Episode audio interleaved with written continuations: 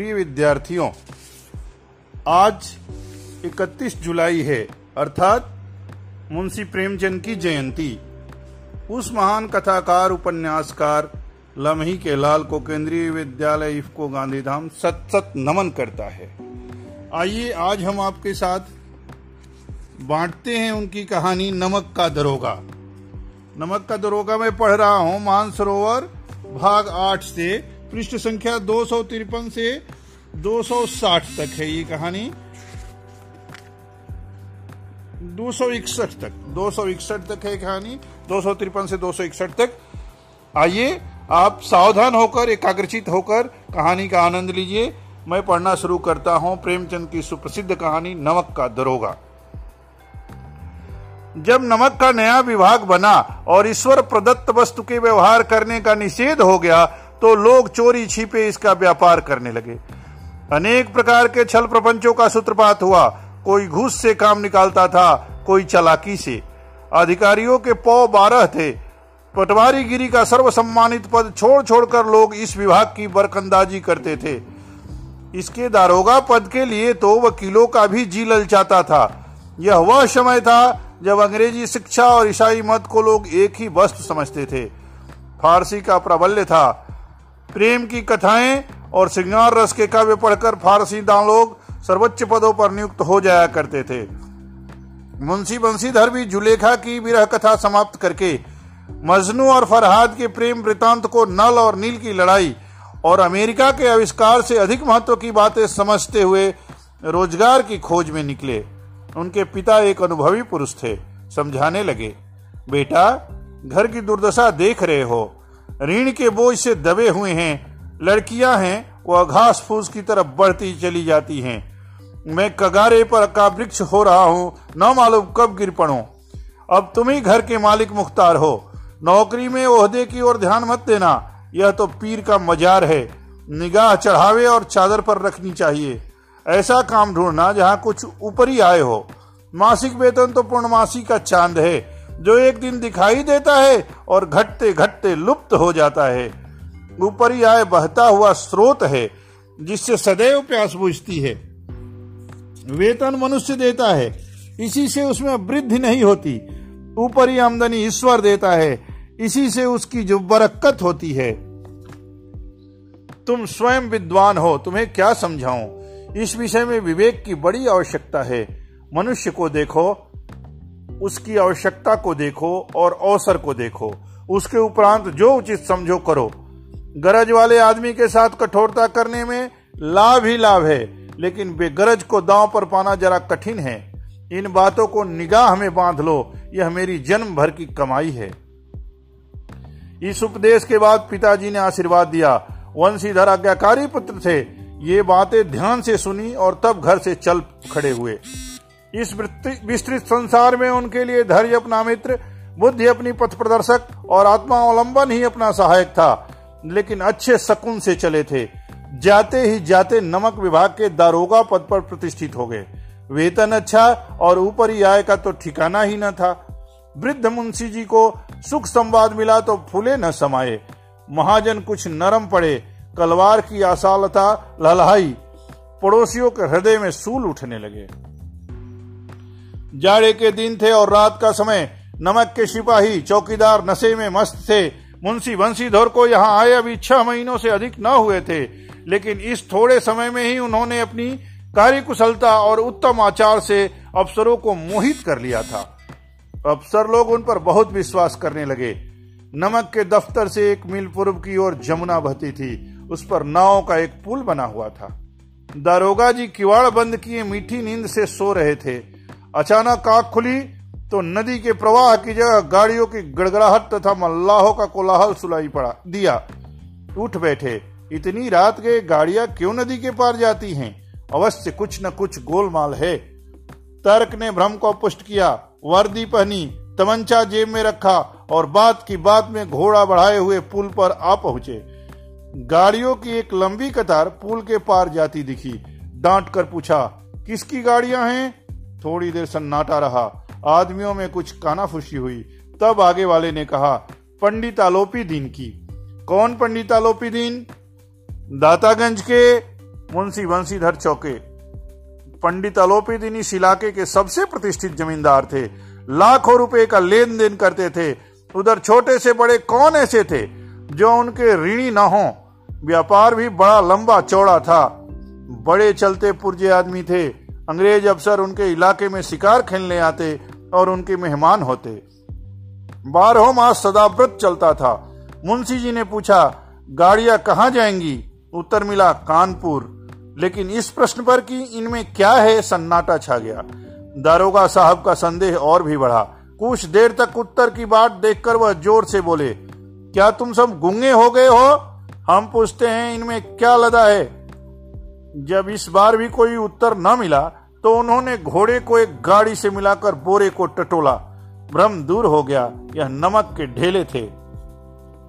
पंडित आलोपी दिन अपने सजीले रथ पर सवार कुछ सोते, कुछ जागते चले आते थे। अचानक कई गाड़ीवानों ने घबराए हुए आकर जगाया और बोले, महाराज, दारोगा ने गाड़ियाँ रोक दी हैं और घाट पर खड़े आपको बुलाते हैं। पंडित आलोपी दिन का लक्ष्मी पर अखंड विश्वास था। वह कहा करते थे कि संसार का तो कहना ही क्या स्वर्ग में भी लक्ष्मी का ही राज्य है। उनका यह कहना यथार्थ ही था। न्याय और नित सब लक्ष्मी के ही खिलौने हैं। इन्हें वह जैसे चाहती हैं, नचाती हैं। लेटे ही लेटे गर्व से बोले, चलो हम आते हैं। यह कहकर पंडित जी ने बड़ी निश्चिंतता से पान के बीड़े लगाकर खाए। फिर लिहाफ ओढ़े हुए दारोगा के पास आकर बोले, बाबूजी, आशीर्वाद।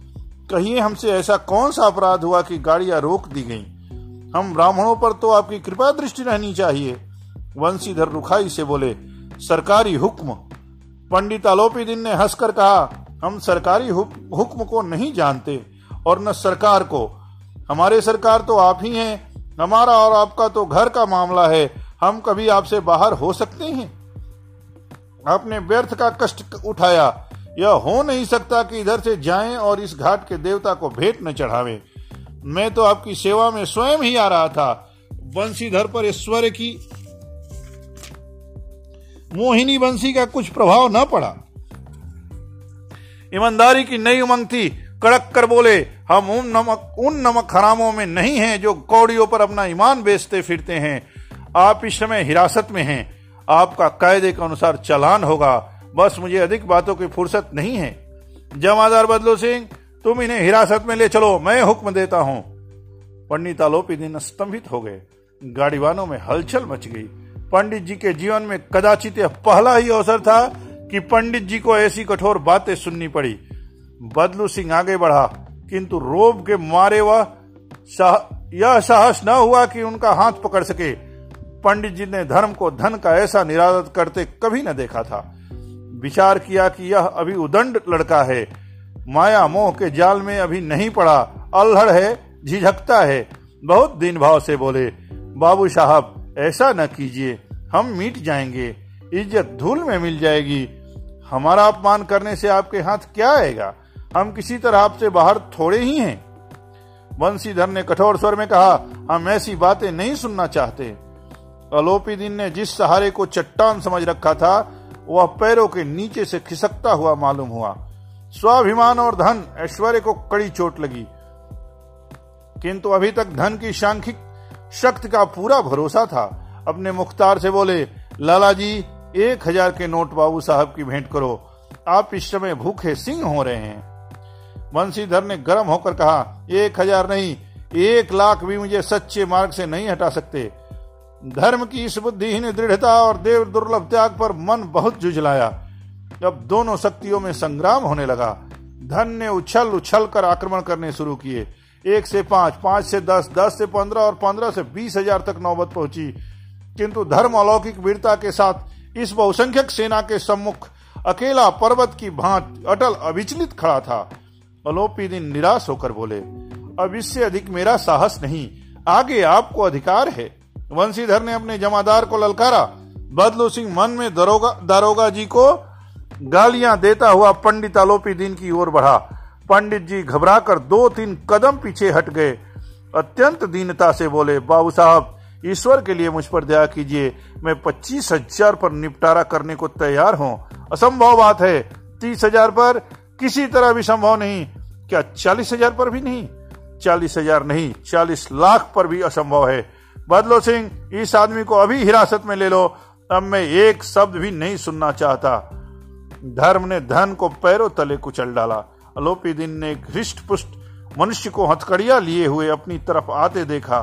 चारों ओर निराश और कातर दृष्टि से देखने लगे। इसके बाद एकाएक मूर्छित होकर गिर पड़े। दुनिया सोती थी, पर दुनिया की जीव जागती थी। सवेरे देखिए तो बालक वृद्ध सबके मुँह से यही बात सुनाई देती थी। जिसे देखिए वही पंडित जी के इस व्यवहार पर टिक्का टिप्पणी कर रहा था। निंदा की बौछारें हो रही थी। मानो संसार से अब पापी का पाप कट गया। पानी को दूध के नाम से बेचने वाला ग्वाला, कल्पित रोज नामचे भरने वाले अधिकारी वर्ग, रेल में बिना टिकट सफ़र करने वाले सफ़र करने वाले बाबू लोग, जाली दस्तावेज़ बनाने वाले सेठ, और साहूकार, यह सब के सब देवताओं की बात गर्दने चला रहे थे। अब दूसरे दिन पंडित आलोपी दिन अभियुक्त होकर कांस्टेबलों के साथ हाथों में हथकड़िया, हृदय में ग्लान और क्षोभ भरे, लज्जा से गर्दन झुकाए अदालत की तरफ़ चले तो सारे शहर में हलचल मच गई। मेलों में कदाचित आँखें इतनी व्यग्र न होती होंगी, भीड़ के मारे छत और दीवार में कोई भेद न रहा। किंतु किंतु अदालत में पहुँचने की देर थी। पंडित आलोपी दिन इस अगाध बन के सिंह थे।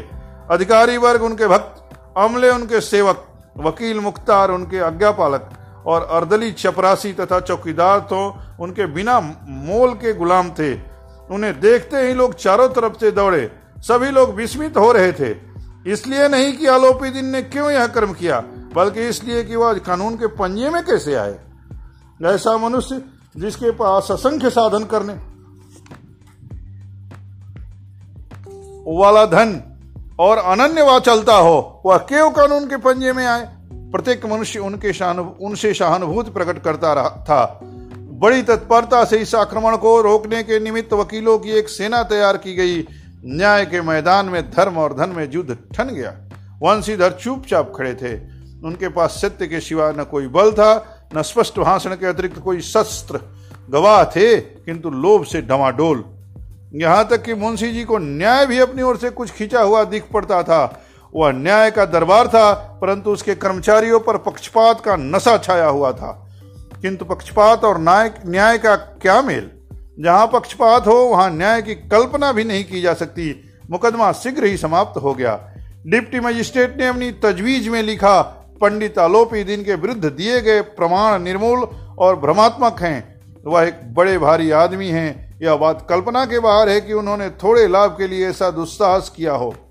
यद्यप नमक के दारोगा मुंशी बंशीधर का अधिक दोष नहीं है, लेकिन यह बड़े खेद की बात है कि उसकी उदंडता और विचारहीनता के कारण एक भले मानुष को कष्ट झेलना पड़ा। हम प्रसन्न हैं कि वह अपने काम से सजग और सचेत रहता है, किंतु नमक से मुकदमे की बड़ी हुई नमक हलाली ने उसके विवेक और बुद्धि को भ्रष्ट कर दिया। भविष्य में उसे होशियार रहना चाहिए। वकीलों ने यह फैसला सुना और उछल पड़े। पंडित अलोपी दिन मुस्कुराते हुए बाहर निकले। स्वजन बांधवों ने रुपयों की लूट की। उदारता का सागर उमड़ पड़ा। उसकी लहरों ने अदालत की नींव तक खिला दी। जब वंशीधर बाहर निकले तो चारों ओर से उनको ऊपर व्यंगवाणों की वर्षा होने लगी। चपरासियों ने झुक झुक कर सलाम किए। किंतु इस समय एक एक कटुवाक्य, एक एक संकेत उनकी गर्वान गर्वाग्नि को प्रज्वलित कर रहा था। कदाचित इस मुकदमे में सफल होकर वह इस तरह अकड़ते हुए न चलते। आज उन्हें संसार का एक खेदजनक विचित्र अनुभव हुआ। न्याय और विद्वता, लंबी चौड़ी उपाधियाँ बड़ी बड़ी दाढ़िया और ढीले चोंगे, एक भी सच्चे आदर के पात्र नहीं है। वंशीधर ने धन से बैर मोल लिया था। उसका मूल्य चुकाना अनिवार्य था। कठिनता से एक सप्ताह बीता होगा कि मुअत्तली का परवाना आ गया, आ पहुँचा। कार्यपरायणता का दंड मिला। बेचारे भग्न हृदय शोक और खेद से व्यथित घर को चले। बूढ़े मुंशी जी तो पहले ही से कुड़बुड़ा रहे थे कि चलते चलते इस लड़के को समझाया था, लेकिन इसने एक न सुनी। सब मनमानी करता है। हम तो कलवार और कसाई के तगादे से हैं। बुढ़ापे में भगत बनकर बैठे और वहाँ बस वही सुखी तनख्वाह। हमने भी तो नौकरी की है और कोई ओहदेदार नहीं थे, लेकिन काम किया, दिल खोल कर किया और आप ईमानदार बनने चले हैं। घर में चाहे अंधेरा हो, मस्जिद में अवश्य दिया जलाएँगे। खेद ऐसी समझ पर पढ़ना, लिखना सब अकारत गया। इसके थोड़े ही दिनों बाद जब मुंशी बंशीधर इस दुरावस्था में घर पहुँचे और बूढ़े पिताजी ने समाचार सुना तो सिर पीट लिया। बोले, जी चाहता है कि तुम्हारा और अपना सिर फोड़ लूँ। बहुत देर तक पछता पछता कर हाथ मलते रहे। क्रोध में कुछ कठोर बातें भी कहीं और यदि वंशीधर वहाँ से टल न जाते तो अवश्य ही यह क्रोध विकट रूप धारण करता। वृद्धा माता को भी दुख हुआ। जगन्नाथ और रामेश्वर यात्रा की कामनाएँ मिट्टी में मिल गईं। पत्नी ने तो कई दिन तक सीधे मुँह से बात भी नहीं की। इसी प्रकार एक सप्ताह बीत गया। संध्या का समय था। बूढ़े मुंशी जी बैठे राम नाम की माला जप रहे थे। इसी समय उनके द्वार पर सजा हुआ रथ आकर रुका। हरे और गुलाबी पर्दे, पछहिए बैलों की जोड़ी, उनकी गर्दनों में नीले धागे सींगे पीतल से जड़ी हुई। कई नौकर लाठिया कंधे पर रखे साथ थे। मुंशी जी अगवानी को दौड़े। देखा तो पंडित आलोपी दीन है झुक कर दंडवत की और लल्लो चप्पो की बातें करने लगे। हमारा भाग्य उदय हुआ जो आपके चरण इस द्वार पर आए। आप हमारे पूज्य देवता हैं। आपको कौन सा मुँह दिखावे? मुँह में तो कालिख लगी हुई है। किंतु क्या करे? लड़का अभागा कपूत है। नहीं तो आपसे क्यों मुँह छिपाना पड़ता? ईश्वर निसंतान चाहे रखे, पर ऐसी संतान न दे। आलोपी दिन ने कहा, नहीं भाई साहब, ऐसा न कहिए। मुंशी जी ने चकित होकर कहा, ऐसी संतान को और क्या कहूँ? अलोपी दिन ने वात्सल्यपूर्ण स्वर में कहा, कुल तिलक और पुरुषों की कीर्ति उज्जवल करने वाले संसार में ऐसे कितने धर्म पर मनुष्य हैं, जो धर्म पर अपना सब कुछ अर्पण कर सके? पंडित आलोपी दिन ने बंशीधर से कहा, दरोगा जी, इसे खुशामद न समझिए। खुशामद करने के लिए मुझे इतना कष्ट उठाने की ज़रूरत न थी। उस रात को आपने अपने अधिकार बल से मुझे अपनी हिरासत में लिया था। किंतु आज मैं स्वेच्छा से आपकी हिरासत में आया हूँ। मैंने हज़ारों रईस और अमीर देखे। हज़ारों उच्च पदाधिकारियों से काम पढ़ा किंतु मुझे मुझे परास्त किया तो आपने। मैंने सबको अपना और अपने धन का गुलाम बनाकर छोड़ दिया। मुझे आज्ञा दीजिए कि आपसे कुछ विनय करूँ। बंसीधर ने अलोपी दिन को आते देखा तो उठकर सत्कार किया, किंतु स्वाभिमान सहित समझ गए कि यह महाशय मुझे लज्जित करने और जलाने आए हैं। क्षमा प्रार्थना की चेष्टा नहीं की, वरन उन्हें अपने पिता की यह ठकुर सुहाती की बात असह्य सी प्रतीत हुई। पर पंडित जी की बातें सुनी तो मन की मैल मिट गई। पंडित जी की ओर उड़ती हुई दृष्टि से देखा, सद्भाव झलक रहा था। गर्व ने अब लज्जा के सामने सिर झुका दिया। शर्माते हुए बोले, यह आपकी उदारता है जो ऐसा कहते हैं। मुझसे जो कुछ अभिनय हुई, उसे क्षमा कीजिए। मैं धर्म की बेड़ी में जकड़ा हुआ था, नहीं तो वैसे मैं आपका दास हूँ। जो आज्ञा होगी, वह मेरे सिर माथे पर। अलोपी दिन ने विनित भाव से कहा नदी तट पर आपने मेरी प्रार्थना नहीं स्वीकार की थी, किंतु आज स्वीकार करनी पड़ेगी। बंशीधर बोले, मैं किस योग्य हूँ? किंतु जो कुछ सेवा मुझसे हो सकती है, उसमें त्रुटि न होगी।